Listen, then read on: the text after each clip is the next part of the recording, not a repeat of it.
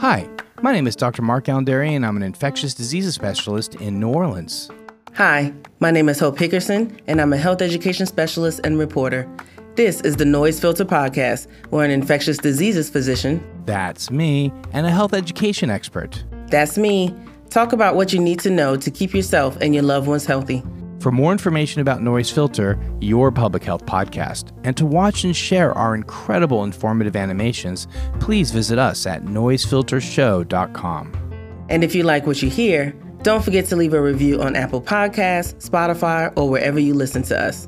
So, let's get started.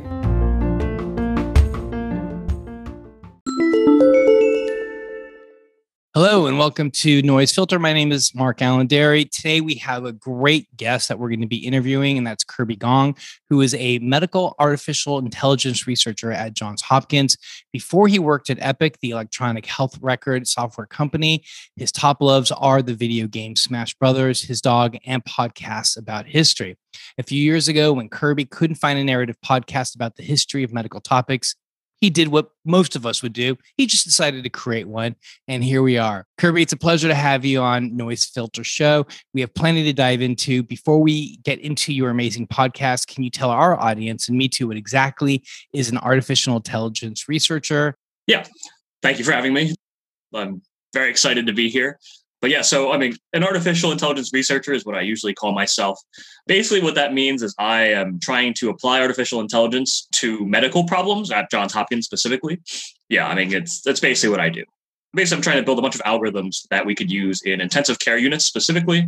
I'm looking to basically build algorithms that can predict very broadly bad things that before they happen.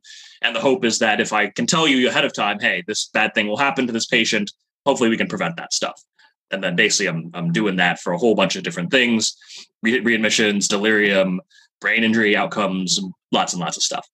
But yeah, that's that's what I do kind of day to day. And you're doing that with Epic? So I do it with Epic Data. I don't do it with Epic. Uh, like I don't work for Epic anymore as a company.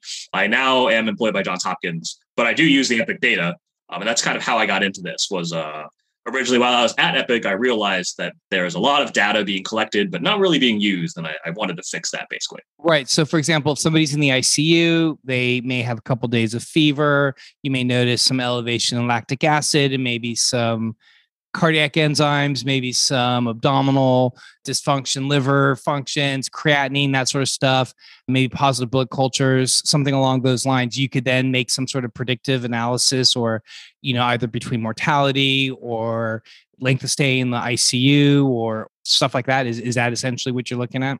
Yep, exactly. Change out, you know, the exact problem because I look at a bunch of different stuff. But I have looked at length of stay, for example, and I have looked at mortality just because they're so important and they're so common and they're very easy to measure. I think also helps. But yes, that's exactly what I do. Is um, I try to take in lots and lots of lab data and, and, demographic data and whatever the heck else we have in the EHR about patients and be able to make predictions on them for what will happen to them, how you can modulate what happens to them, which is of course you know more important than even just knowing what will happen. And the hope is that someday we can kind of use all these algorithms and you know prevent a lot of stuff which i mean i'm sure you know right? Like prevention is always easier than than treatment. Um, and so that would help i think a lot of things out. And before we jump into your podcast i just do want to ask real quickly did you do any of that for covid? And what kind of covid interesting findings did you find or uh, projects did you work on when we were kind of in the pandemic and everybody's eyes were on the sars-cov-2 virus? Yeah so i actually personally have not been working on covid basically all of my projects that I've been working on pretty much were started before COVID happened. And then like I, I collaborated with people. I've kind of helped out with a couple of COVID projects.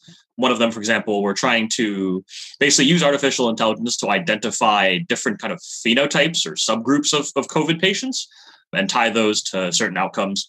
Uh, but I personally have not been, you know, doing the nitty gritty. I basically just helped out with that project. They asked me, you know, like what what are good methods for this? How should we pre-process this data? Yada yada.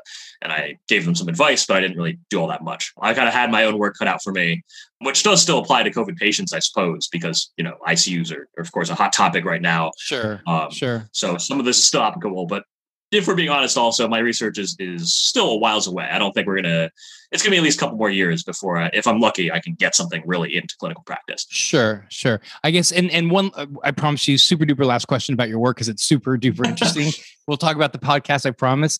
But you mentioned phenotypes, and you actually got me to to to recognize. I forgot that in the study of sepsis, are starting to realize, and, and I'm wondering if you're doing some of that work, which is of course multi-system organ failure, that there are different people who express sepsis differently, and therefore treatments are different for those different individuals.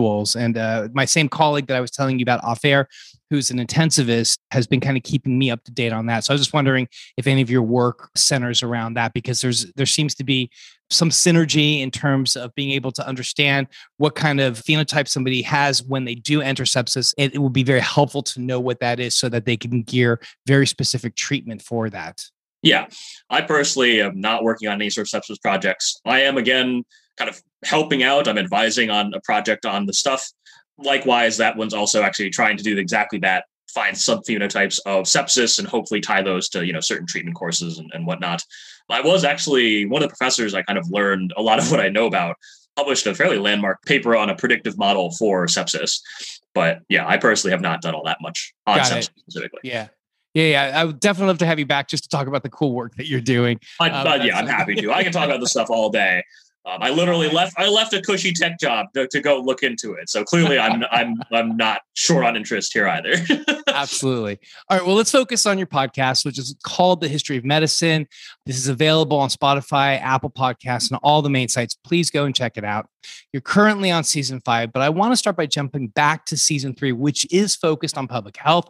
I myself am a public health practitioner, and the Noise Filter podcast is focused on public health stories and awareness.